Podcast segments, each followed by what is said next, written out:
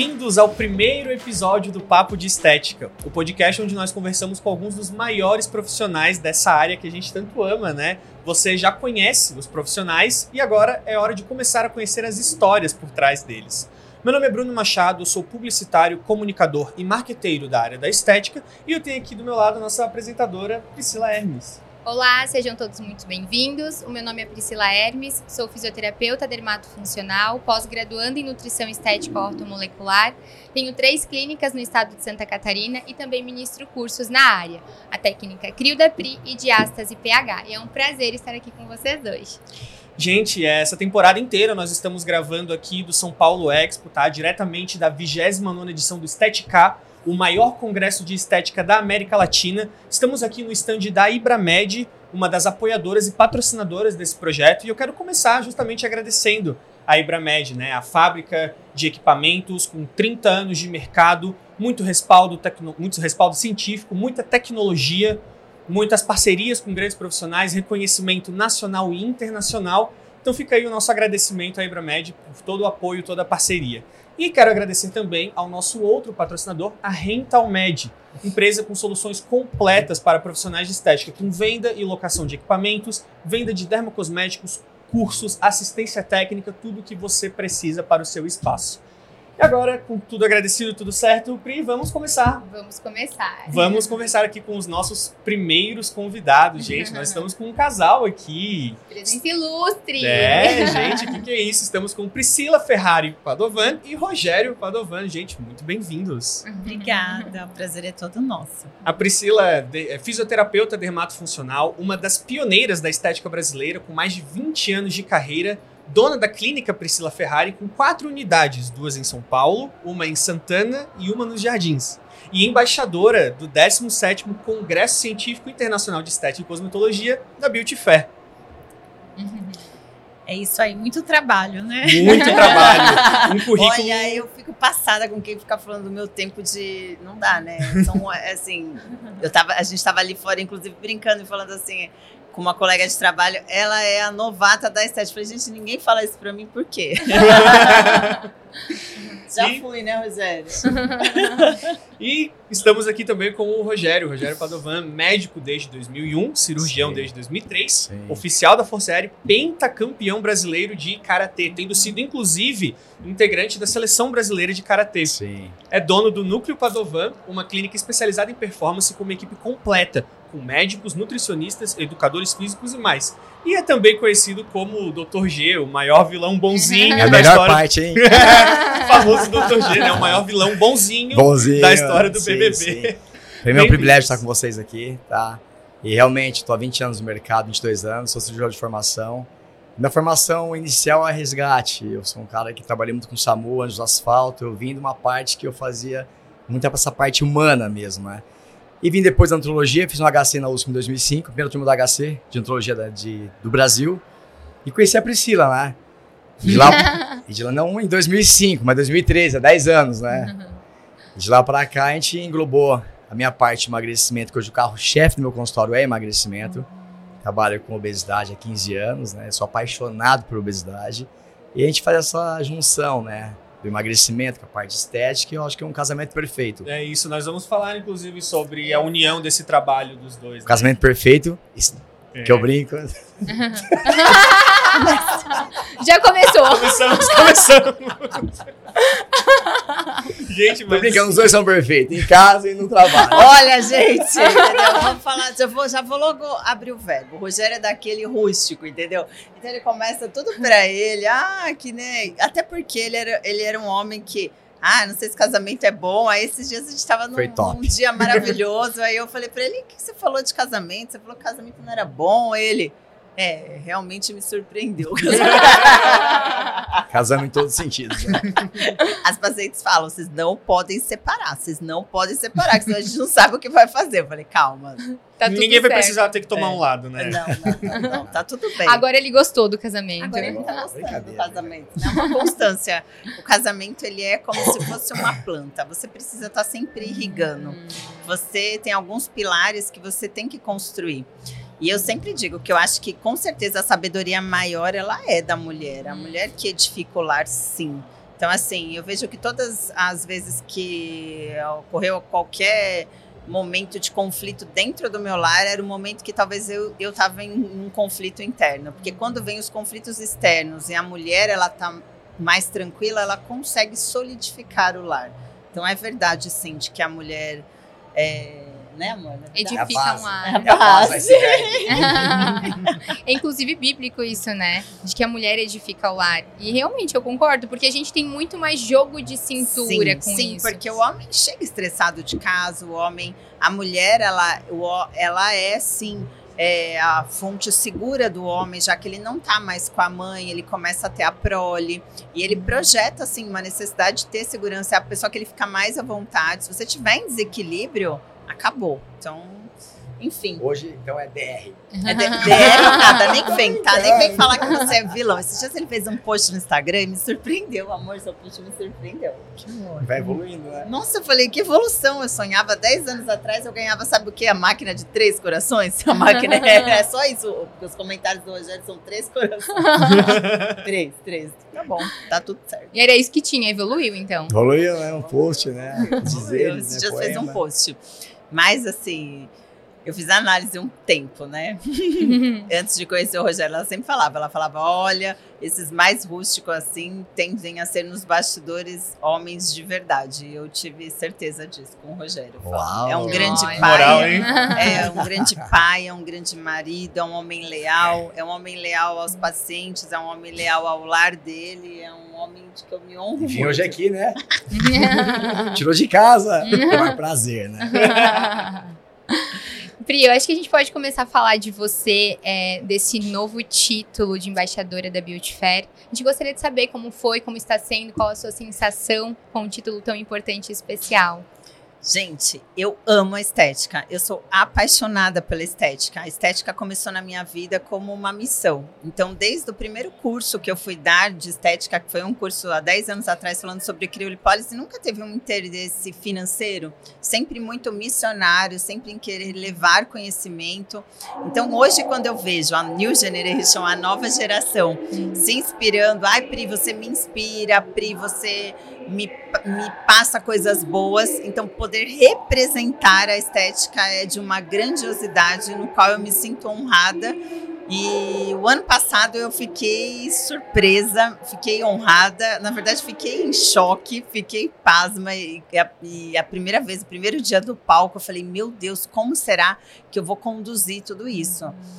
Mas, enfim, foi o máximo. Até estava conversando com o professor Fábio Borges, ele me perguntou o que, que você sentiu. Eu falei, gente, eu senti uma tranquilidade tão grande. Foi foi uma sensação muito boa e é uma sensação muito boa poder representar a estética. Eu acho que porque trago como base valores, assim, valores no qual eu considero importantes. É o amor à profissão, o respeito ao próximo, a humanização nos atendimentos. Então, eu acredito que esses valores vão sempre trazer uma base sólida para uma carreira de uma vida. E é isso que eu tento passar, sabe? Então, quando você vê que você consegue atingir é, um patamar da tua vida no qual você representa a tua área na maior feira de beleza da América Latina, é, é algo realmente inenarrável. Eu fiquei muito honrada quando eu recebi a ligação de que é, que, que teria sido convidada novamente esse ano por causa do sucesso do ano passado, sendo que a Beauty escolheria, ela escolhe um embaixador por ano, né, na nova uhum. proposta. Mas Pri, a gente não conseguiu pensar em outro embaixador, todo mundo pediu por você. Eu falei, ai, gente, assim, como descrever? Difícil de descrever, mais fácil de sentir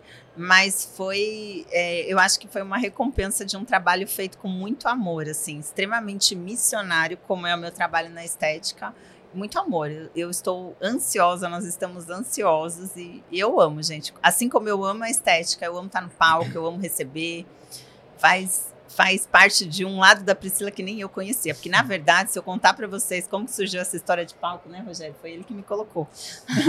Contem-nos. Pode, é, pode contar, gente. Eu sou cirurgião de formação pela Santa Casa e trabalhei com vários cirurgiões plásticos, né? Em 2005, o primeiro Congresso Mundial de Estética no Brasil foi em São Conrado. Na mesa estava o Dr. Romulo Mene e Tanguy, eu estava presente em 2005. Então eu sou da, da velha guarda. E eu fazia muita cirurgia, fios e essa parte estética. Foi um dos preceptores do Colégio Brasileiro de Medicina Estética no Rio de Janeiro. Trabalhei quatro anos como preceptor de médico em 2009, 2013. E de lá para cá fui chamado para vários palestras e congressos, né? Eu dava bastante aula em congresso. Aí quando eu conheci a Priscila, teve um congresso em São Paulo, né? Qual foi o... Não, não. Era um congresso científico, científico naquela época. Não naquela tinha época. ainda, não tinha esses congressos. Não tinha essa... Sou bem a base mesmo, aquela velha guarda. Foi um congresso na... Qual foi não, o congresso? foi um congresso científico, Rogério. Acho que era 13 terceiro congresso científico. E aí o que aconteceu foi que na- o Rogério tinha acabado de comprar uma máquina de Criolipólise. Foi um dos primeiros do Brasil. Foi uma das primeiras do Brasil. Legal. Eu Ninguém já trabalhava com essa tecnologia, porque tudo que chega, chega primeiro na área médica, não na área Uhum. estética. Então, prim- chegou primeiro na área médica, eu estava um ano já trabalhando com essa tecnologia, e a gente só começa a ver tudo que acontece de bom e todas as reações adversas que uma tecnologia possa te trazer, e a criolipólise ela vinha mesmo como um grande desafio, até porque só tinha terapias que ofereciam eh, benefícios com calor, era a primeira que vinha com benefícios ao frio. O que nós não imaginávamos é que o frio poderia que ele, o frio, né? O quanto que ele poderia, o cuidado que a gente tem que ter com o frio. Então eu vinha com uma bagagem muito grande e nisso, né? a- o Rogério estava palestrando sobre a primeira máquina que ele tinha comprado, era uma criolipólise nacional Nacional, na sim. época. O que aconteceu foi que eu estava abrindo um consultório e na época eu trabalhava em uma clínica de dermatologia. E eu trabalhava, eu trabalhava na clínica de dermatologia das 11 até as 8 da noite. Então eu ia à noite atender algumas pacientes, é, Que eram pacientes. algumas não eram pacientes na época, né? Eram minhas amigas no consultório do Rogério. Então eu comecei indo atender algumas amigas, amigas pessoais mesmo, minhas amigas que não tinham condição de ir na clínica dermatológica que eu ia, queriam fazer a sessão, sabiam que o Rogério tinha máquina, então eu ia e trabalhava à noite, trabalhava nos finais de semana.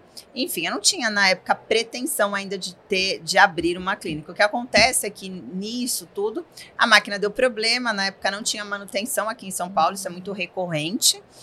A gente foi procurar, eu fui procurar uma assistência sozinho, o Rogério estava no congresso ma- médico, duas metralhadoras na minha cabeça e mal a roubaram a A máquina. máquina dela. Gente. E era uma máquina 12 na época, atrás. era uma Caríssimo. época Foi o primeiro era- é, no Brasil. Primeira técnica. e eu tinha um Honda Você Fit. fala duas batido. metralhadoras real. Literalmente. real, Não, real, porque quando ela falou, eu até pessoas. comecei a rir, porque eu Não, achei que fosse perrengue. Eram duas É. metralhadoras. Eu nunca tinha visto uma metralhadora. Gente. Gente, eu até me arrepiei aqui. Nossa. Assim, real, quando eu vi, eu lembro que eu tava, eu tava, eu, eu tava numa esquina de Mauá e eu estava vindo com o carro, saindo da assistência técnica, que eles tinham consertado a máquina. Era por volta de umas duas da manhã. E eu trabalhava mesmo de madrugada, então eu tava super acostumada. E eu, quando eu vi saindo de trás do mar, eu falei, gente, é uma metralhadora vindo, né? Eu falei, nossa, eu só vi isso em filme, né? Uhum. Metralha, duas metralhadoras, uma de cada lado, quatro pessoas vieram, mas vieram de todos os lados. E eu não sabia o que fazer. Eu tinha acabado de parar no Habibs, tava cheio daquele, daquele. E eu cheia de, de esfirra. Eu falei, meu Deus, né? O que que eu faço? Aí eu, calma, fiz assim, aí desci do carro, deixei tudo. E na época eu tinha, eu falei, eu tinha um Honda, um Honda Fit vermelho todo batido, desci do carro. E aí encontrei uma Kombi, aí comecei a fazer assim com a mão, graças a Deus eles pararam. Aí eu pedi socorro, liguei para minha casa, que o número onde eu morava, né? Porque eu morava com os meus avós. O número que eu morava, eu falei, vó, tudo bem, acabei de ser assaltada, pega o telefone e liga para o Rogério. O Rogério tinha alguns amigos policiais. Resumindo, resumindo. Achamos o carro, O mas não viu carro, hipótese. o carro A tudo era- batido. o carro, a Podiam era... ter deixado a Não, máquina não, e levado levado o carro, né? Pra você entender, a Clio era. uma- naquela época não existia Clio. Era uma coisa que foi o primeiro, Era um uma dos coisa primeiros, unânime. sabe? Unânime. E aí mas o que tudo bem, aconteceu? faz parte do jogo, foi bom pra gente crescer, entendeu? Não, mas aí o que aconteceu é que precisava se pagar essa criolipólise, porque a criolipólise na época era do Rogério, eu não tinha consultório. Como que eu pagaria essa parte para o Rogério? Quer dizer, antes eu já comecei no sub, né? Subway. Subway foi total comigo. As pessoas, ah, história de vida. Eu falei, ah, gente, a minha história daria um livro. E aí eu, a gente precisava pagar. E foi assim que a dona da fábrica falou: olha, eu sei que você tem muitos casos que você já cuidou, até de hiperplasia, que ficou uhum. conhecido recentemente agora com a Linda Evangelista, mas era caso clássico de 10 uhum. anos atrás, que você sabe prevenir intercorrência, que você sabe trabalhar com toda essa metodologia. Sobe num palco para falar sobre sua experiência com criolipólise, porque a máquina está chegando, ninguém sabe falar sobre isso. Hoje eu encontro as professoras que, que já trabalham com método, me abraçam. Ai, Pri, eu lembro quando assisti sua primeira palestra, ela falando que a gente poderia colocar várias ponteiras, porque até então a gente usava uma ponteira de criolipólise, ninguém falava em sobreposição. E eu, trari, eu trazia isso, mas para poder falar, gente, pode fazer, não aumenta o processo inflamatório sistêmico, vamos abusar das ponteiras, trazia de uma forma missionária, mas também tinha que vencer toda a objeção da minha timidez, porque eu era muito tímida subindo no palco com o Rogério, mas não foi fácil subir no palco com o Rogério, tá? Porque o primeiro palco que eu subi com o Rogério foi assim, subiu, e na época ele tinha acabado de sair do Big Brother, tô falando de 10 anos Sim. atrás, tá? Aí, a hora que anunciaram ele, a mulher. Ah, ah, ah. eu já tava muito mal. Eu falei, nossa, eu tô muito Falar mal. a parte teórica, fez a parte clínica, a parte prática. Eu fui lá com a parte prática, uhum. tremendo. Igual a Lina subiu no... Hoje eu acabei de subir no palco para a palestra principal falando de melasma a, a minha a esteticista que trabalha comigo tremia. Eu falei, eu já passei por isso há um tempo atrás. Eu falei, calma, você não vai dar uma palavra. Ele, se eu errar? Eu falei, não tem como você errar a mão, Aline. Uhum. Mas eu sei, porque eu passei por uhum. tudo isso. Eu falei, gente, como que eu subo num palco? Então, na verdade, a estreia nos palcos, e, e é por isso que eu falo, é muito importante a gente ter fé que muitas vezes é nos momentos difíceis que Deus testa a gente e os momentos difíceis alavancam a gente para um crescimento. Então, o que eu imaginava é que disso me daria visibilidade, que as pessoas poderiam, é, na verdade, conhecer, ter acesso a um conhecimento que eu tinha, porque eu trabalhava com alta tecnologia há 10 anos, o mercado da estética estava começando a lançar alta tecnologia, então o mercado precisava conhecer e foi nisso que eu comecei a lançar curso, enfim e que deu um boom, foi, deu super certo. De um problema veio uma solução. Um Aí o Rogério parou total de dar, de dar, de dar aula, né? Tem muita Isso. aula. Muita Ele aula. parou. Estética Rio, São Paulo, muita. Aí veio os molecados, os filhos, aí eu. Sossegou. Ah, só consultório mesmo. É, aí ele quis uma aposentadoria dos palcos. Mas ainda se precisar, sobe. Sim, sim, poucos chamadas pouco. Eu gosto mais do consultório agora, mais, uma, mais da tranquilidade. Eu sou um cara mais reservado meus filhos. Eu sábado domingo, eu sou aquele cara que hoje eu. E eu falo com. abertamente, eu já passei por tudo isso na vida, né? Então hoje eu quero a paz, a tranquilidade. Eu acho que é um, um caminho também a ser. Tô super feliz assim, entendeu? E eu acho que o Rogério, ele, ele tem a maturidade, assim, o que ele amadureceu nesse, nesse tempo que a gente tem de relacionamento é incrível. Então, eu conheci uma pessoa que, imagina, você conhece. Baladeiro. Uma, baladeiro. 2005 na televisão. Carro cortado, acelerando. Não, se eu te contar, a primeira vez, olha. Começa eu, não, filho, aqui não é. Quando é eu, aqui ah, não estética. Quando eu conheci o não, Rogério. Começa não. Quando eu conheci o Rogério, ele tinha um carro, daqueles carros pequenininhos. Aí ele, falou assim, aí ele falou assim, né?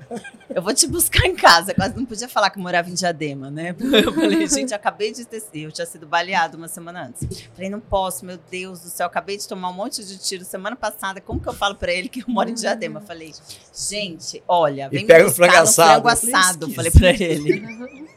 frango assado, falei, é, vem me buscar no frango assado, entendeu? Porque assim, ó, o frango assado já é caminho da imigrantes, a gente já vai pra praia. Você não precisa entrar lá onde eu moro, São Bernardo, né? Uhum. Pior que um dia ele foi me procurar em São Bernardo, não achava. Ele falava, não acho esse endereço.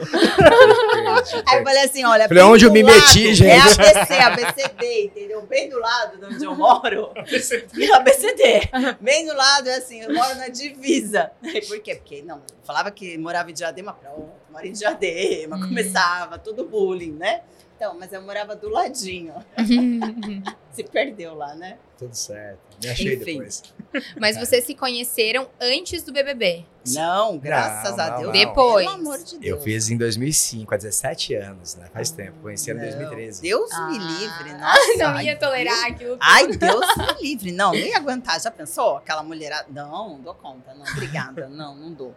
Não, é, a gente, eu conheci o Rogério em 2013, 13. final de 2013. Ainda tinha um bafafá de, hum. de Big Brother, é o que eu falei. Uhum. Que foi quando eu comecei a palestrar tudo, mas era assim, bem mais tranquilo. Comecei ele bem, conheci o Rogério bem depois. E como eu disse, ele é outra pessoa. Ele amadureceu não só profissionalmente, porque hoje eu vejo a conduta assim que ele tem, o profissionalismo do Rogério é impecável. O Rogério tem uma agenda para um ano de atendimento, então ele não precisa. As pessoas, ah, você não busca fazer marketing, ele não precisa fazer marketing uhum. mais, assim, só se ele colocar as pessoas para ele ajudar. Mas como ele gosta de uma medicina centralizadora, ele gosta de ele atender todos os pacientes, ele fala. Sou esse cara, hein, tradicional, gosto. Ele é muito tradicional.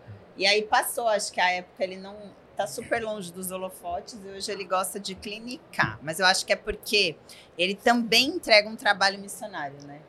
É, o que eu vejo muito hoje na parte médica, na parte da estética, as pessoas querem empreender, as pessoas querem ter várias clínicas de ser best-seller, mas esquece de ser profissional. Eu vejo muito isso. Uhum. E ontem foi um, um, caso muito interessante. Ontem eu fui num autógrafo de livros de uma, da Patrícia Fonseca, que é minha paciente. É a primeira transplantada de coração do Brasil triatleta, campeã olímpica duas vezes. Eu tô com ela há 10 anos. Você imagina se receber uma paciente transplantada de coração uhum. para poder dar conduta de alto rendimento. Então, assim, gente, é difícil. Já com paciente eutrófico normal é difícil. E assim, ontem ela, lotada a livraria, ela falou: pô, esse é meu médico que acreditou em mim. E o livro dela escreveu: Quero agradecer ao doutor Rogério, que acreditou em mim, um dos primeiros nutrólogos pioneiros do transplante do Brasil em suplementação. Então, isso para mim é uma honra. Assim, entendeu? Eu tenho duas clínicas grandes em São Paulo, mas quem senta para trabalhar sou eu. Não quero colocar ninguém. Eu gosto de centralizar, eu gosto de entender meu paciente, dar amor e carinho. Eu acho que é o básico para ter sucesso na profissão. As pessoas querem empreender, querem ter 200 clínicas, mas ninguém quer ser o médico. Uhum. Ninguém quer ser o profissional. Eu acho que falta muito isso hoje em dia. Eu vim, pô, 22 anos de formado, eu tenho uma bagagem já. Não tô há dois, três anos. E eu vejo que na profissão, não, não na medicina, mas na estética, em todos os lugares, falta humanizar. Falta pôr o coração na frente. Tem um valor, não um preço. E eu acho que quando você faz com isso aí, você tem sucesso na vida. Ai, que legal, bem legal. É verdade, que... Gente, e assim, mesmo estando longe dos palcos, né? Mas vocês costumam estar juntos nesses congressos que nem aqui no Estetica hoje? Não. Geralmente eu sigo carreira solo. Mas é porque o que, é que acontece? É, e essas conversas eu tenho em casa também. O Rogério hoje ele é médico, então ele atua na área médica e ele trabalha com fármacos, ponto. Eu trabalho com alta tecnologia. Uhum. Então, assim, o mercado dele, é, os fármacos vão mudando, ele tem que estar tá sempre se atualizando, mas o mercado da estética é diferente, principalmente quando nós lidamos com uma estética tecnológica. Hoje nós temos um arsenal de tecnologias que há 10 anos não se pensava em ter. Uhum. Há 10 anos atrás era de diríamos que era impossível uma fisioterapeuta ter um consultório. Eu ouvia de muitas pessoas, fisioterapeuta vai abrir consultório do quê? De massagem? Então a gente já via um preconceito muito grande, assim, para nós que somos pioneiras, as primeiras, a, nós enfrentamos um preconceito e assim, mal as pessoas sabiam é que o quanto que o fisioterapeuta ou a esteticista ou todos os profissionais não médicos é, também estudam, também se qualificam e, e, e focam, né? Por exemplo, para mim, quem faz o, o, o, esteticista, o fisioterapeuta é aquele que é focado. E quanto mais foco você tem, mais qualidade você tem. A mesma coisa de, um, de uma luz e de um laser, né? O laser ele é coerente, ele é colimado, ele é focado e ele é muito mais profundo e a luz vai para todos os lados. Então, quanto mais focado for o seu trabalho, melhor. Então, a gente vem de uma estética que está mudando, que não dá para perder. Cada, cada é que eu, na verdade, hoje, graças a Deus, eu tenho todos os parceiros na clínica. A clínica Priscila Ferrari é uma clínica que eu acho que mais tem parceiros. É, e tudo chega primeiro na clínica para a gente estudar, que nem hoje a gente veio lançar um protocolo, eu lancei vários protocolos para passar em congresso mas precisa estar tá em congresso, precisa estar tá atualizando.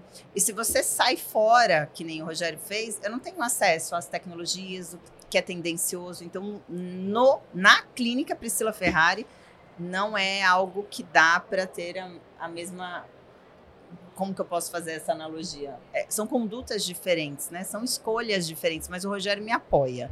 Ele quer sim uma mãe presente aos finais de semana. Então todos os, todos os parceiros sabem quando eu, eu me como, quando eu me proponho a palestrar, é sempre eu opto pela sexta-feira ou pela segunda para dar prioridade para minha família final de semana, porque eu acho que para mim isso é sucesso. Sucesso não é só ficar trabalhando, é, fazendo número, tendo um milhão de, de alunos e de clínicas e de e de um budget financeiro inenarrável, sucesso para mim é ter tempo. É ter tempo para os meus filhos, é ter tempo para ver eles crescerem, porque a maior parte do tempo que você passa é, com as crianças é na infância deles, não é na velhice. Então eu, eu quero ver o meu filho falar, eu quero estar com meu marido, eu quero curtir. Eu não quero curtir quando eu tiver 60 anos. Então para mim isso é um dos pilares do sucesso é ter o tempo para minha família também. Como eu amo clinicar, então são escolhas que eu faço. Então eu elejo sim os congressos que eu estou. Sempre geralmente quando eu vou eu dou 10, 12 palestras no mesmo tempo. Uhum. Fala, como se aguenta? Eu falo, tenho que aguentar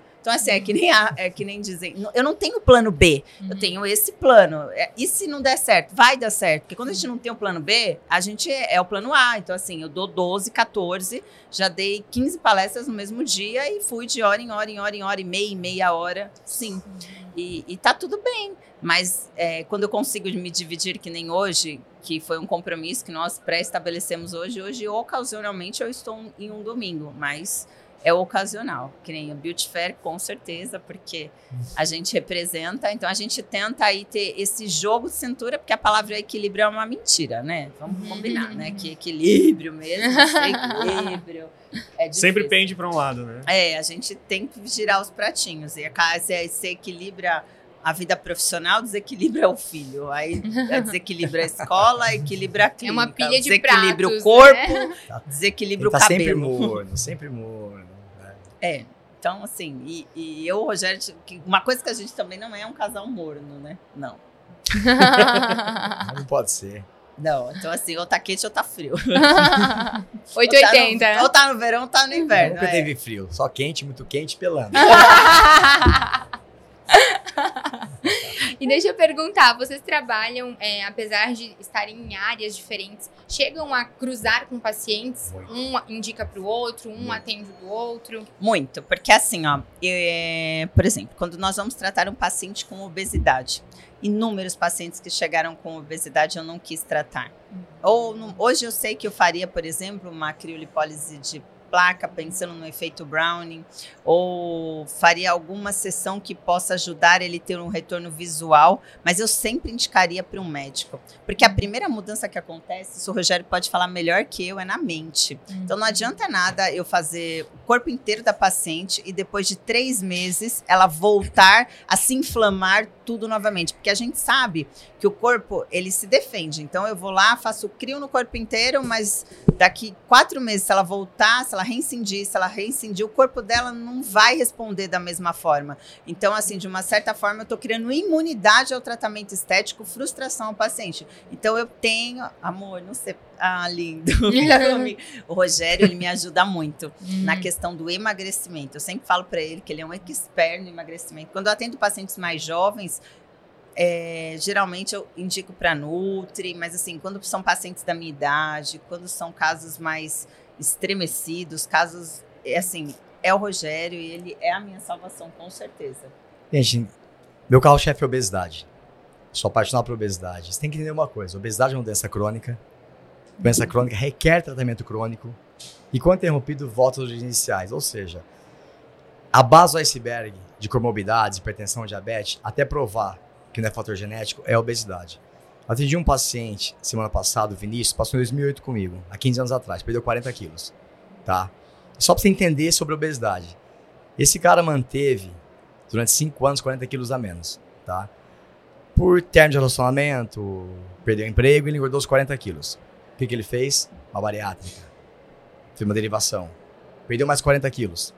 Me procurou aqui depois de 15 anos porque engordou os 40 quilos. Então, assim, não adianta meu tratamento, médico nutricionista, fisioterapeuta, bariátrico, se não tiver uma constância, você entendeu? E tem medicamento, a obesidade com IMC acima de 30, com, sem comorbidade, tem que tratar como hipertenso, como diabético. Então, assim, eu tô com uma trabalho com uma pandemia contínua. A maior pandemia mundial não é Covid, é obesidade. E hoje o Brasil está com 25% de obeso, tá? 50% com sobrepeso. E o que eu faço muito em consultório é obesidade infantil também. Acho muito importante falar sobre isso. Que nos últimos 20 anos, a obesidade infantil cresceu mil por cento. E se o Brasil manter nessa toada, em 2035, teremos 45% de obesos. Então, assim, eu sou apaixonado por obesidade. Trabalho com paciente mais de 50, 70 quilos comigo. Mas é uma equipe multidisciplinar. Tem um cardiologista que faz a parte de glucometria, parte hemodinâmica, nutricionista. Então, é a base de tudo. E quando o paciente emagrece, ele quer ir para uma segunda fase.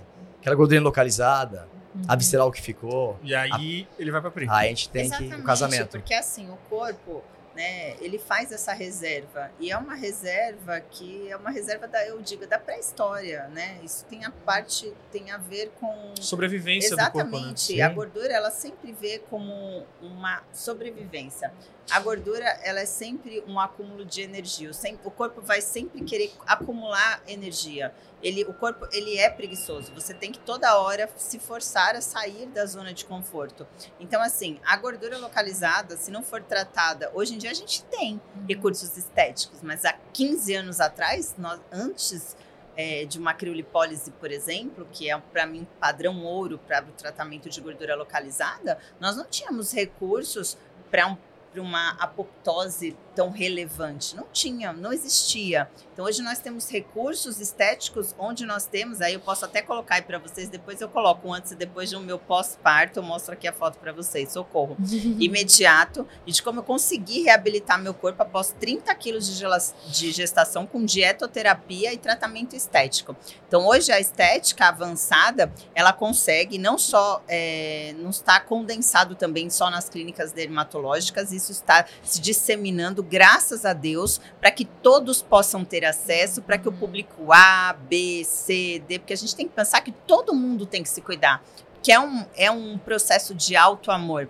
A estética ela vem nessa crescente, a estética vem se maturando, vem trazendo novas tecnologias. Então, assim, é uma delícia estar trabalhando com isso, porque eu complemento o trabalho do Rogério. Eu falo que ele faz o endógeno e o exógeno. fa ele faz o de dentro para fora e o de fora para dentro, que é tão quanto importante. Paciente que, que tem um processo é, abrupto de emagrecimento é um paciente que tem um sofrimento tissular, é um paciente que tem um déficit de tônus muscular. Então, ele tem indicação, sim, para um tratamento estético em cabine. E fica incrível. Então, qual que é o resultado? Qual que é o melhor resultado? É igual o melhor casamento. A gente, como que a gente escolhe o melhor marido? Para mim, ao meu ver, não é só beleza, não tem nada a ver com tanquinho, mas assim, a gente escolhe pelo QI, pelos nossos valores. Um tratamento estético condiz da mesma forma. Nós escolhemos um tratamento estético e o conjunto faz toda a diferença. Então, a paciente A Aquela que não treina, que come pastel, que é extremamente inflamatória, tem um tratamento X. Aquela que faz atividade física, que tem uma dieta anti-inflamatória, que de repente se cuida, faz um tratamento que, que, que faz a utilização de fármacos se necessários, que tem uma boa alimentação, que é regrada, que bebe bastante água, que dorme bem. É importante dizer que dormir bem é um fator extremamente importante inclusive para saciedade, dormir bem é muito importante para para o trabalho estético, por isso que as mães de pós-parto sofrem tanto. Então, assim, esse conjunto, ah, o conjunto é o que dá o resultado. É, eu vim de uma época que o obeso pedia 30, 40 quilos, já teria que fazer uma dermolipectomia e tal, vinha 15 anos atrás, hoje não. Emagreceu 20, 30 quilos, com a estética você consegue ter uma harmonização muito grande para a sobrevida da estética do paciente. Então, evoluiu muito a estética no Brasil, no mundo, né? Tem várias tecnologias, o paciente perde 30, 40 quilos, você consegue já melhorar bastante. Perfeição não existe. Mas o bom, meu, tinha um chefe que falava que não dá para ficar perfeito. Muito bom é sempre importante. Porque o perfeito tem um passo da imperfeição. Então ninguém é perfeito. Sempre manter muito bom. E hoje você com emagrecimento com a estética casada, o paciente tem um resultado fenomenal melhor muitas vezes do que um resultado cirúrgico. Uhum. Porque o resultado cirúrgico, o que, que a estética tenta preservar? A naturalidade, o contorno uhum. corporal. Então, quando a gente fala muito de harmonização corporal, harmonização facial, a gente tenta manter a naturalidade, que são os contornos da mulher. Então, assim, você é a favor da cirurgia? Sou. Eu sou adepta, sou a favor, inclusive, né, quando eu ficar mais velha, vou ter que dar minhas repuxadinhas, não sei, a não ser que surja uma tecnologia uhum. estética Mas assim, não sou contra a paciente também quiser fazer uma incisão, mas eu acho que a paciente, eu falo para as minhas pacientes, parem de ficar se tratando como se fosse a boneca Emília. Não é cada engord, cada ah, eu engordei um pouco, um pouco, eu vou fazer uma cirurgia, uma lipoaspiração. A pele se desestrutura, chega um tempo que a pele não aguenta ser tão agredida, ela começa a ser responsiva, ela começa a ficar cada vez mais fibrótica com aspecto que não condiz a uma estética. É, acaba ficando inestético o resultado de tanta cirurgia recorrente. E aí isso é triste também, né? Porque a gente fica vendo a pessoa que fica a todo momento é, se submetendo a um risco, né? Porque cirurgia não é fácil. A gente tem perda aí de nutrientes, a gente tem perda de água, tem perda de sangue. Não é brincadeira, gente. Tem que se cuidar. Eu sempre falo, não é só cirurgia, não é só você ir fazer uma lipoaspiração é, fazer uma abdominoplastia e mudar seu corpo. Você até mudou esse contorno do seu corpo, mas como está seu rosto? Como está seu braço? Você precisa chegar na sua forma real. Harmonia, né? Exatamente. Você não precisa ter o seu corpo de 20 anos, mas você precisa ter um bom peso, porque você vai se sentir bem por completo. Você vai para estética e mesmo assim, se você quiser fazer um reparo cirúrgico, ótimo. Por exemplo, caso da mama. Mama, a uhum. estética não tem o que fazer. Uhum é um reparo cirúrgico. Em muitos casos, por mais que tenhamos recursos incríveis, mas hoje em dia a estética, por mais que a gente fala de lifting não invasivo, uhum. o verdadeiro lifting, né, quando a gente perde a estrutura facial aos 60 anos, a mulher não tem como recorrer a não ser a uma cirurgia estética. Então, eu não sou contra, mas eu sou a, a critério da boa indicação. É que eu acho que o que você fala, Pri, vai muito de encontro com promover saúde e não só estética. Né? Exatamente, né? é saúde. Porque quando a gente está falando é, de estética, não tem como a gente não falar de saúde. A gente fala de criolipólise hoje, a gente sabe que você trabalhando com criolipólise, você tem uma melhora não só da gordura superficial, mas tem uma, uma melhora da gordura visceral. Se eu melhorar a gordura visceral, o Rogério sabe muito melhor que eu, diminui minha pressão arterial, tem, diminui o meu colesterol. Então, assim, muitos benefícios, né? É, eu acho que fui dar uma palestra uma vez um dia e me perguntaram, por que você tem tanto sucesso no emagrecimento, o que, que você faz? O básico bem feito. Arroz as pessoas não, bem As pessoas não estão propostas a fazer o básico bem feito hoje. Que eu vejo. Elas querem ser, ter multimercado, ter um brand muito forte, mas não estão dispostas a humanizar e fazer o básico bem feito. O paciente entra no consultório, quer perder 30 quilos, eu falo, o que a senhora faz? Não, eu tô sem treinar faz, 30, faz 10 anos, como tudo errado. Aí eu falo, faça uma caminhada 30 minutos por dia todos os dias. Ela fala, só isso? É um tiro de canhão. É o básico bem feito. Tira o carbo à noite, começa o básico. As pessoas não estão propostas na vida. Querem ter o corpo perfeito, querem ter tudo na vida, mas é o básico bem feito. Falei para ela um dia, falei para ela, por que você se destaca? Porque você faz o básico bem feito. Nós estamos num lugar hoje em dia, hoje no, no mundo, as pessoas não querem isso. Querem inventar técnicas, protocolos mirabolantes. Eu pego um consultório de pessoas, ah, gastei milhões, eu pus o pé na água, saiu colorido, tomei um remédio. Não existe, gente. Alimentação básica, atividade física básica. Eu falo que o maior, o antidepressivo mais vendido no mundo é o chocolate. E é verdade. As pessoas querem comer tudo e achar que sacia. Não é isso, é o básico bem feito. Então o sucesso vem dessa forma de pensar. Pelo menos eu penso assim. Não falo que eu tenho sucesso, mas estou na guerra até hoje. Né? E eu acho que a, o caminho de vida é esse. Que legal.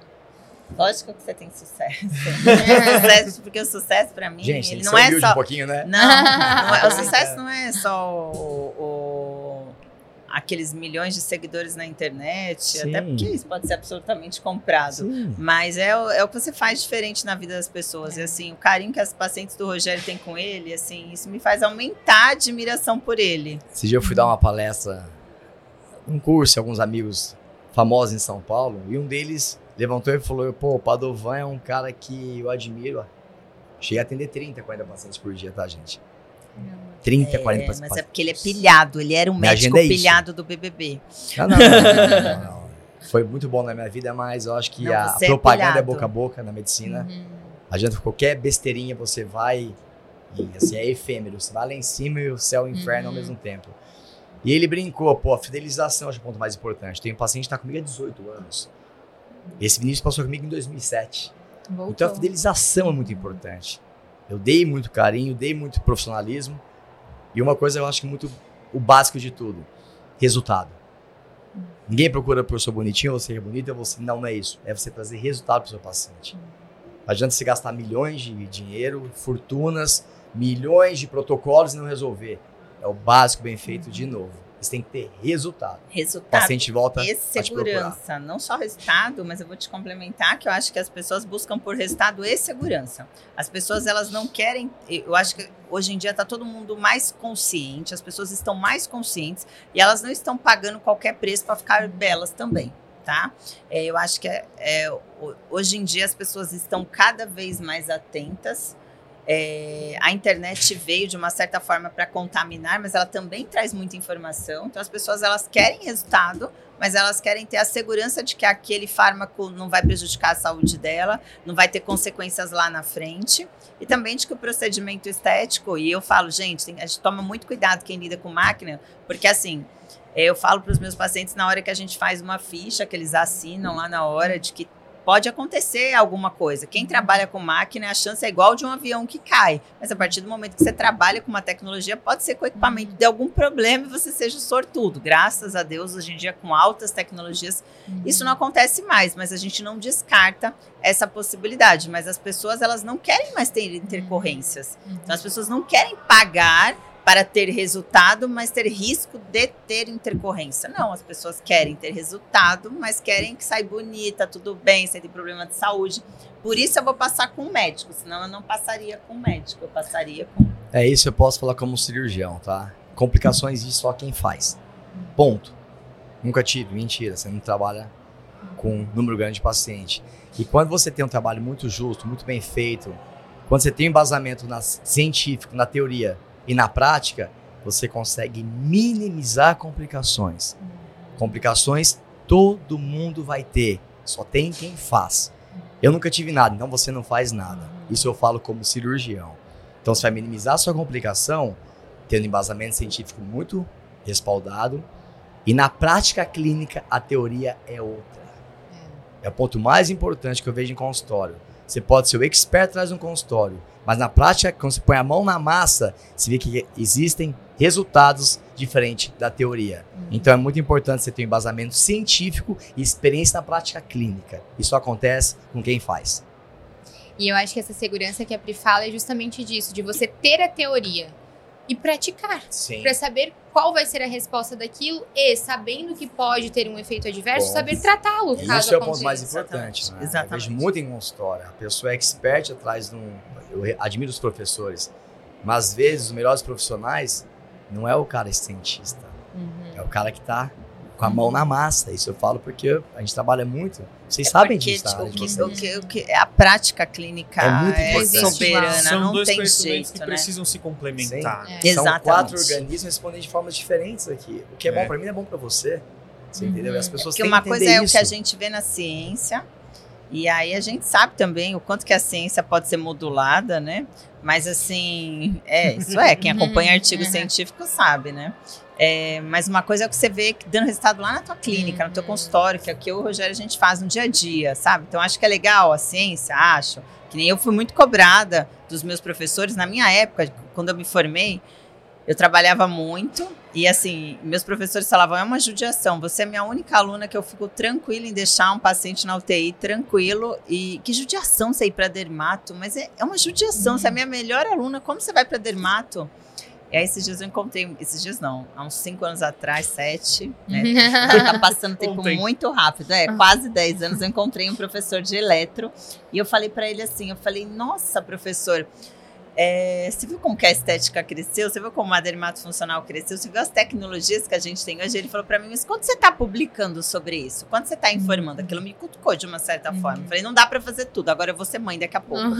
mas assim, hoje eu começo, que nem hoje eu vim apresentar um estudo científico no palco, porque faz diferença uhum. também você começar a desmistificar do que te falam sobre aquilo que realmente acontece. Por exemplo, hoje eu vim falar sobre o laser é, NDIAG Switch.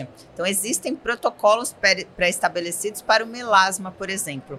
O que eu não imaginava é que a periodicidade de um laser não ablativo pudesse mudar totalmente o protocolo da minha terapia. Então, assim, a gente, ele é indicado, ele não é indicado, é só você realizando um, porque no estudo você consegue ver lâmina, você consegue com uma câmera 3D, você consegue ver por dentro como que funciona uhum. a célula. A Eu, Rogério, nós fizemos o primeiro estudo do contração supramáxima nacional.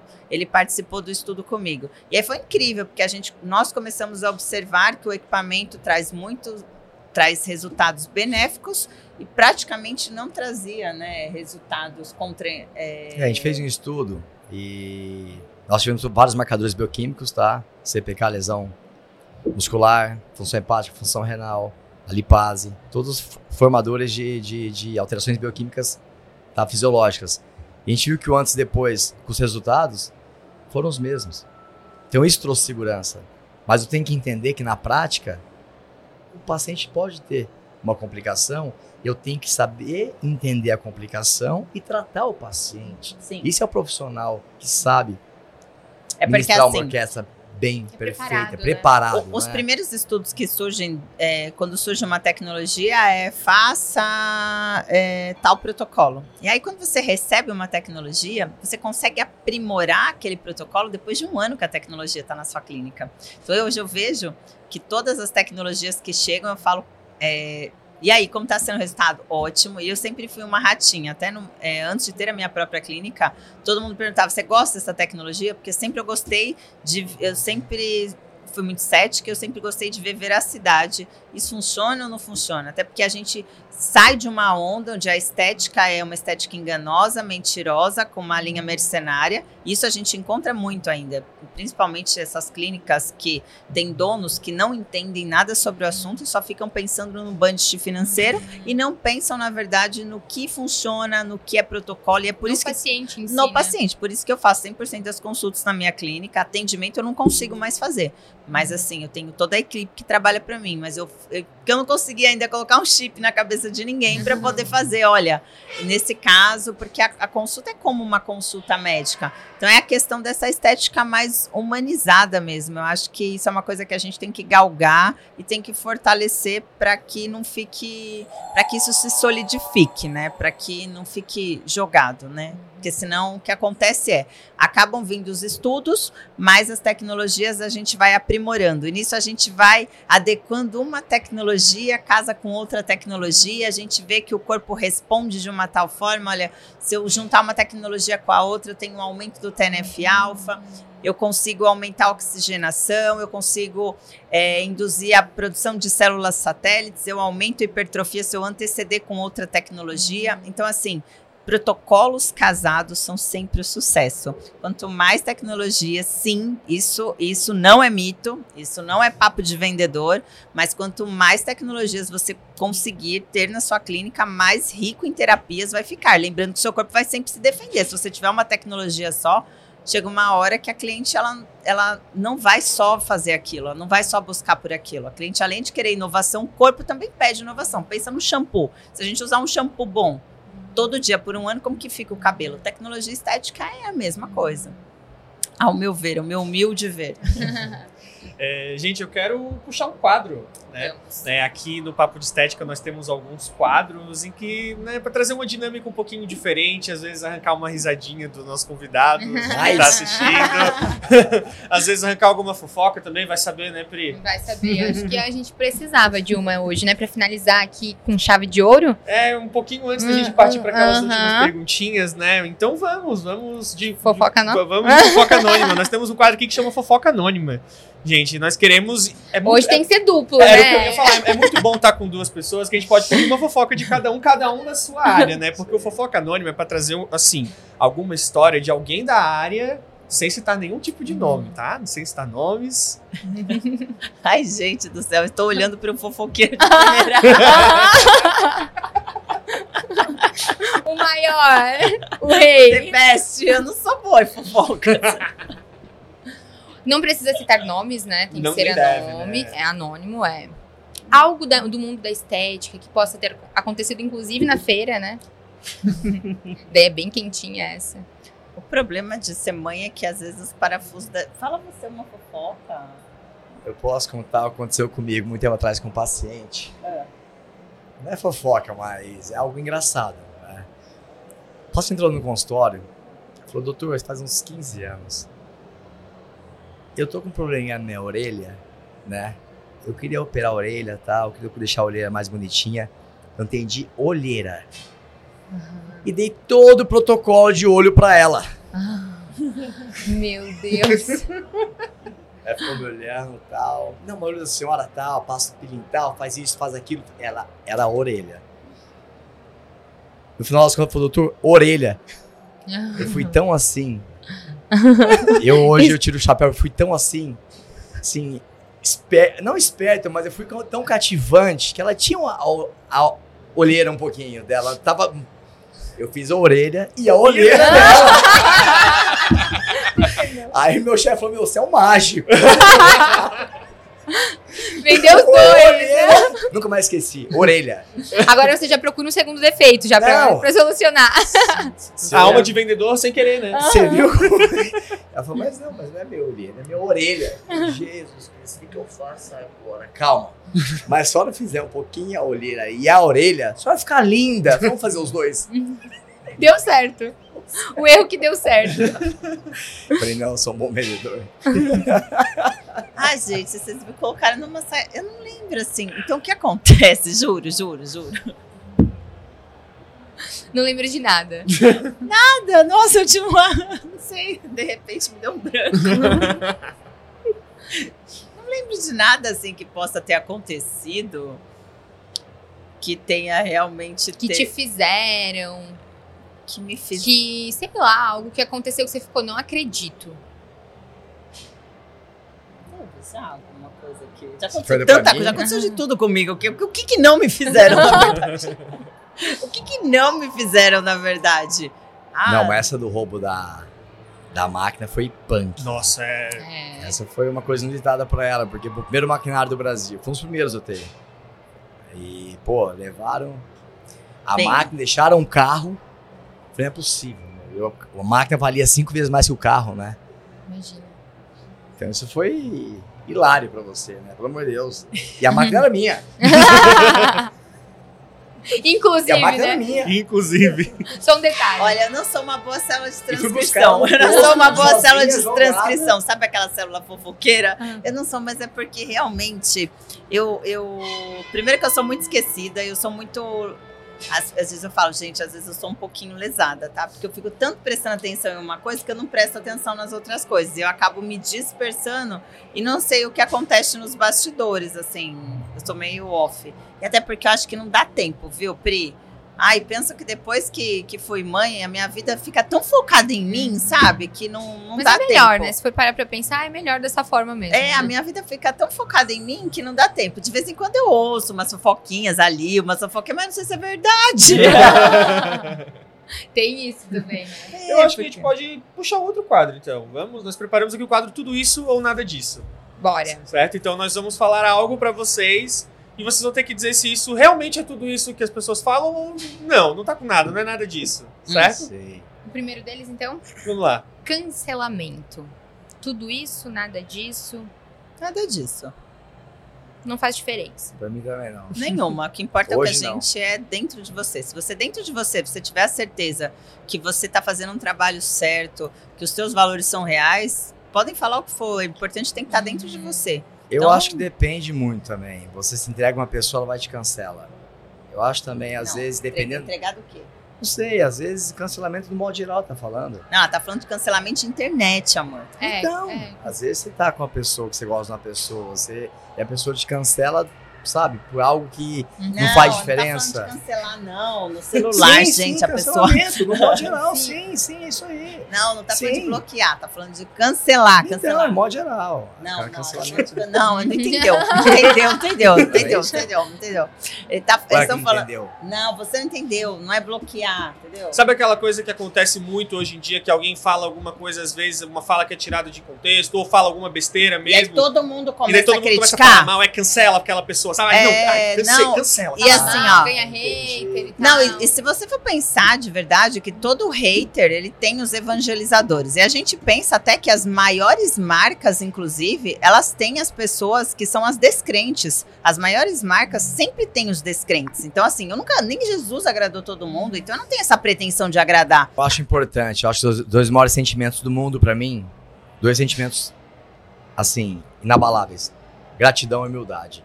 Eu acho que humildade não é o que você veste, o dinheiro que você tem no bolso, é que você sabe escutar, sabe se expressar, entendeu? Eu acho que a humildade é uma coisa tão pequena, mas diferencia Uhum.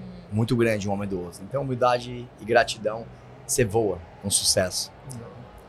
Vamos aproveitar aqui que estamos com um casal pro segundo tudo isso ou nada disso. Tatuagem de casal. Tudo isso ou nada disso. Nada disso. Tô fora, filho. A Tatua cara papagaio. dos dois, meu, tá fora. Pelo amor de Deus.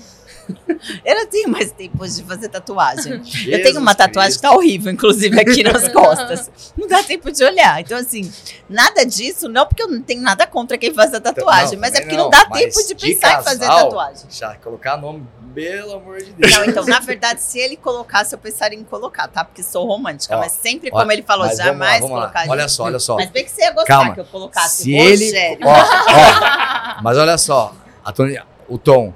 Se ele colocasse, eu pensaria em colocar. Não, é que na verdade ele já foi muito esperto, já colocou o nome do filho dele de Rogério, entendeu? Então, de uma certa forma, vai entrar Rogério um dia. Se eu pensar em Ah, tatuar, eu vou colocar Rogério. E aí você vai quem pôr- coloca, mas pra você vai mim não pôr o pega. P, o P de Priscila. Foi. O Rogério é daqueles, tá? É assim, nada pra ele. Ele é o to- ele é o famoso descrente, entendeu? Eu vim na vida dele pra mostrar tudo que é o contrário, entendeu? Que o amor existe sim, que as mulheres também são boazinhas. Sei, as mulheres são as dominadoras, as Sim. top do mundo. São, as mulheres são top, eu sou fã de mulher.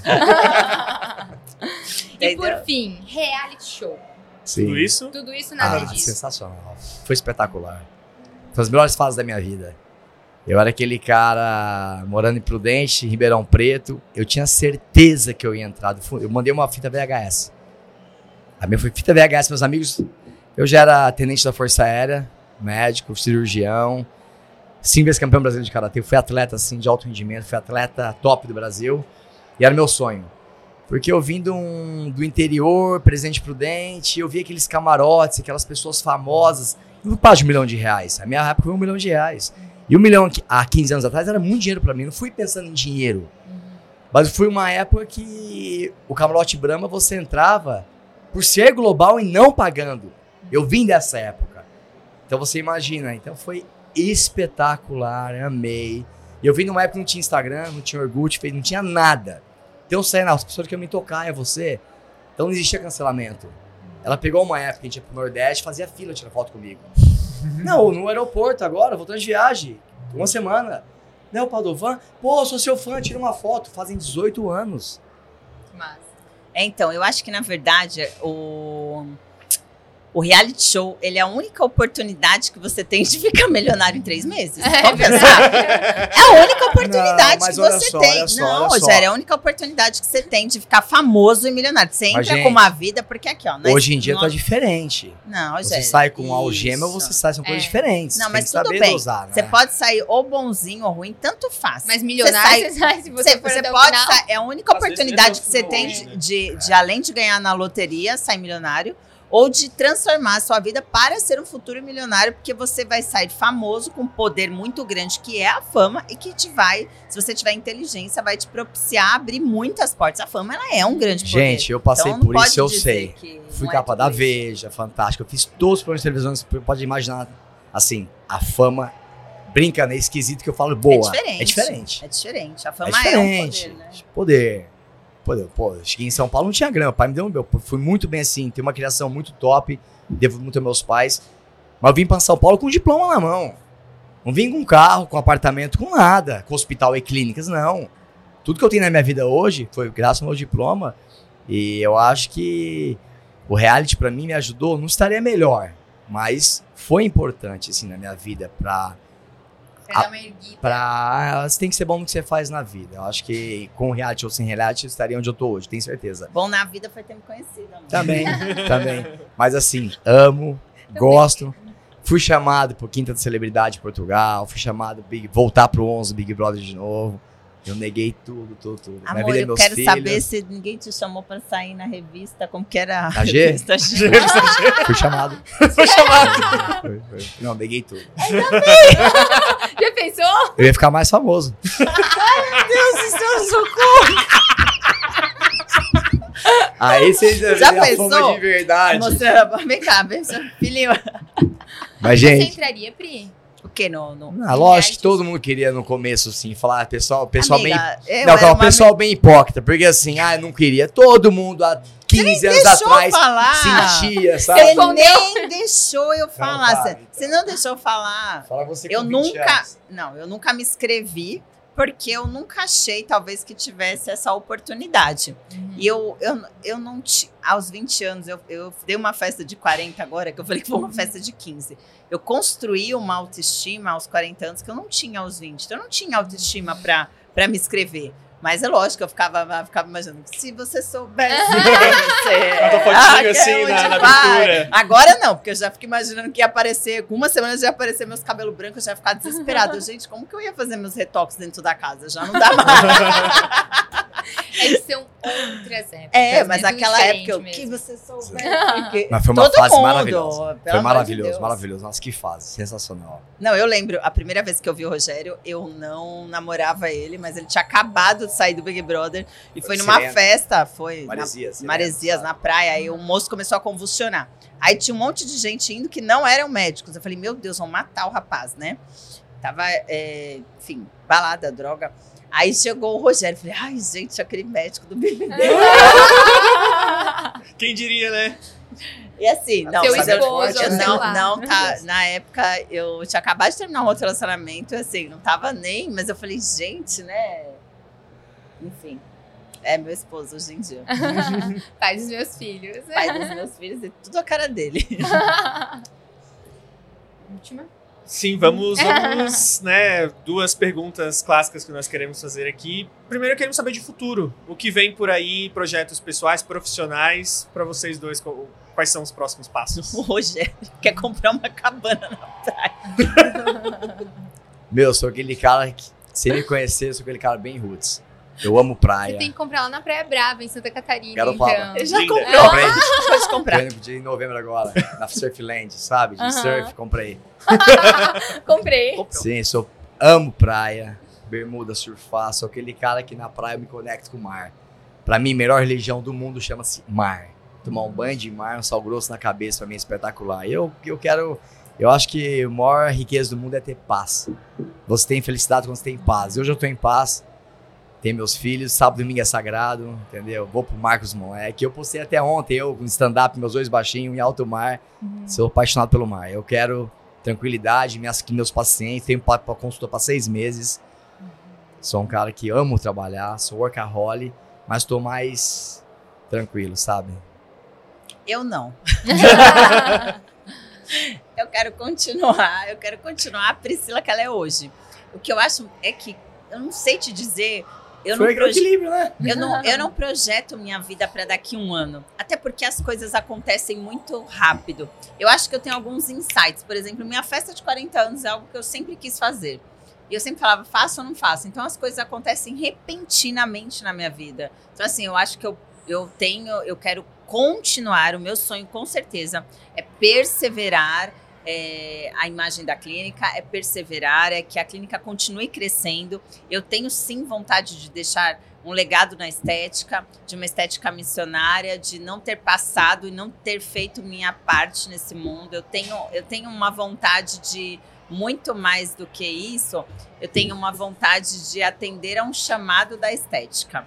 Mas eu não sei te quantificar em um sonho específico, acho que teriam muitos sonhos englobados, é continuar nesse processo. Eu continuaria continuando no processo É isso. de evolução. Gente, é só para avisar aqui o pessoal que está assistindo, é aqui a gente está no meio do Esteticá, como a gente citou no começo, né? Uma correria. A Pri Priscila Hermes teve que sair. Mas também nós já estamos encerrando aqui, temos mais uma última pergunta para trazer aqui para os nossos convidados. Eles vão responder e nós encerramos, mas tudo certo, a Pri vai estar aqui nos próximos episódios, tá? Então fiquem ligados. Mas vamos para a última pergunta, gente. É, vocês dois são duas pessoas que adoram trabalhar, né? Gostam muito do trabalho, são apaixonados pelo trabalho que fazem. E talvez até fique um pouco complicada essa pergunta que eu vou fazer por causa disso, mas hoje, fora da estética, quem é Priscila? Fora do, da saúde, do esporte, quem é Rogério? Ah, eu sou um cara muito simples, para mim tudo tá bom. Eu sou aquele cara que eu posso estar no Reinaldo com o rei e no pagode com um amigo, eu sou o mesmo cara. Eu não sou um cara que tem distinção de ninguém, eu sou um cara transparente, com uma caveira. Preto, rico, pobre, branco, amarelo, eu sou o mesmo cara. Eu acho esse cara simples. Sou um cara que. Gosta de gente. Deixa a vida me levar. E leva. Leva. É isso aí, gosto de gente. Casa cheia, tranquilidade, pé no chão, eu sou esse cara, tranquilo. A Priscila, longe dos holofotes, ela é muito mais coração. Quem me conhece sabe as dificuldades que eu tive, inclusive para poder empreender, para poder chegar onde eu estou aqui, que é aprender a dizer não, que é aprender a renunciar, ser tão boazinha. O ser boazinha e ser permissiva demais estava é, levando a minha clínica praticamente virar uma ONG, não, não virar um CNPJ. Então, assim, eu tive, eu tenho que a, a Priscila fora do, do da Priscila Perfil Trabalho é a Priscila realizada hoje. Então eu posso dizer para você que tudo que eu sonhei aos meus 20 anos eu realizo aos meus 40 anos. Com certeza, eu sou canceriana. Então para mim, a minha família é a minha base, a minha família é o meu alicerce para mim hoje tá com o marido que eu escolhi, que eu amo e que eu gosto de acordar todos os dias, não quer dizer que a gente não briga, tá, gente? Mas assim, é viver realmente um casamento que eu queira estar, não que eu precise estar por algum interesse e poder ter gerado filhos saudáveis já é de uma gratidão tão grande. Eu me sinto tão, como que eu posso dizer? Eu já me sinto tão amada. É, e eu, isso me traz uma realização tem, sem tamanho. Então, assim, o que me completa hoje é a Priscila, com certeza, a Priscila que me tornou forte, o que eu disse, essa construção da minha autoestima se tornou depois da maternidade. Eu me senti uma leoa depois dos meus filhos. Não mexe com todo mundo, mas não mexe com os meus filhos.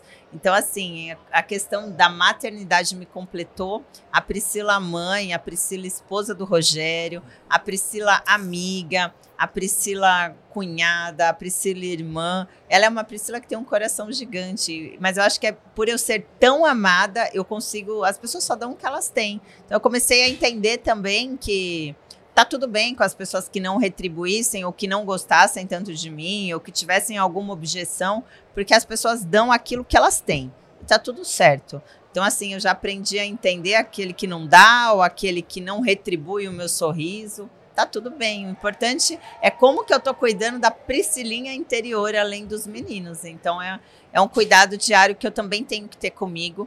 E a gente vê tanta, tantos, tantos casos, né, de, das pessoas da estética que que estão tendo doença, que estão tendo burnout, que estão surtando de tanto trabalho. Eu não quero passar por isso. Por mais não digo que eu não tenho meus mini surtos em casa, mas assim, claro, eu tenho, que nem ontem, essa noite era 5 horas da manhã, eu estava reconstruindo slide e ninguém tô aqui até agora. Lógico que estou cansada, mas não sobrecarregada porque tudo isso é por um motivo maior que se chama amor. Então a minha vida é movida por amor. Eu sou amor em pessoa. E acabou, é isso. se tiver que gostar de mim, goste. Se não gostar, tá tudo bem, também tá tudo certo. dentro e fora da estética, Priscila é amor. Eu sou amor, é. Eu sou assim com todo mundo. E assim, gosto de todo mundo da minha área. Tenho, eu venho para cá, eu alegro meu coração, porque eu encontro colegas de trabalho, que nem eu tava, você viu agora na frente aqui do stand, tava. As pessoas vêm até mim me cumprimentar, me abraçar, não só é, os alunos, os congressistas, mas os profissionais da área. Então, assim, eu sou apaixonada pela estética e por todos os profissionais que enriquecem, eu admiro, eu engrandeço. Acho que eu, eu, eu, eu sou amor com os, com os meus colegas de trabalho também. Eles conseguem sentir que meu amor por eles é verdadeiro também. Então, É isso, a Priscila, ela é amor. E eu sou muito verdadeira, viu, gente? Porque quando eu também não gosto, as pessoas me conhecem que eu falo. Eu não. É. Muito bom, gente. Encerramos esse primeiro episódio do Papo de Estética em grande estilo. Quero encerrar agradecendo o Rogério e a Priscila pela presença. Foi muito bom conversar com vocês, ouvir um pouquinho das histórias. Prazer foi nosso, obrigado aí. Muito sucesso para você. Para vocês também, gente. Sempre muito sucesso. Por fim, quero agradecer também mais uma vez a Ibramed e a Rentalmed, nossos patrocinadores, e, é claro, agradecer você que está aqui acompanhando e assistindo a gente até agora. E fiquem ligados que vem próximos episódios aí semanalmente, certo? Tchau e até a próxima. Tchau.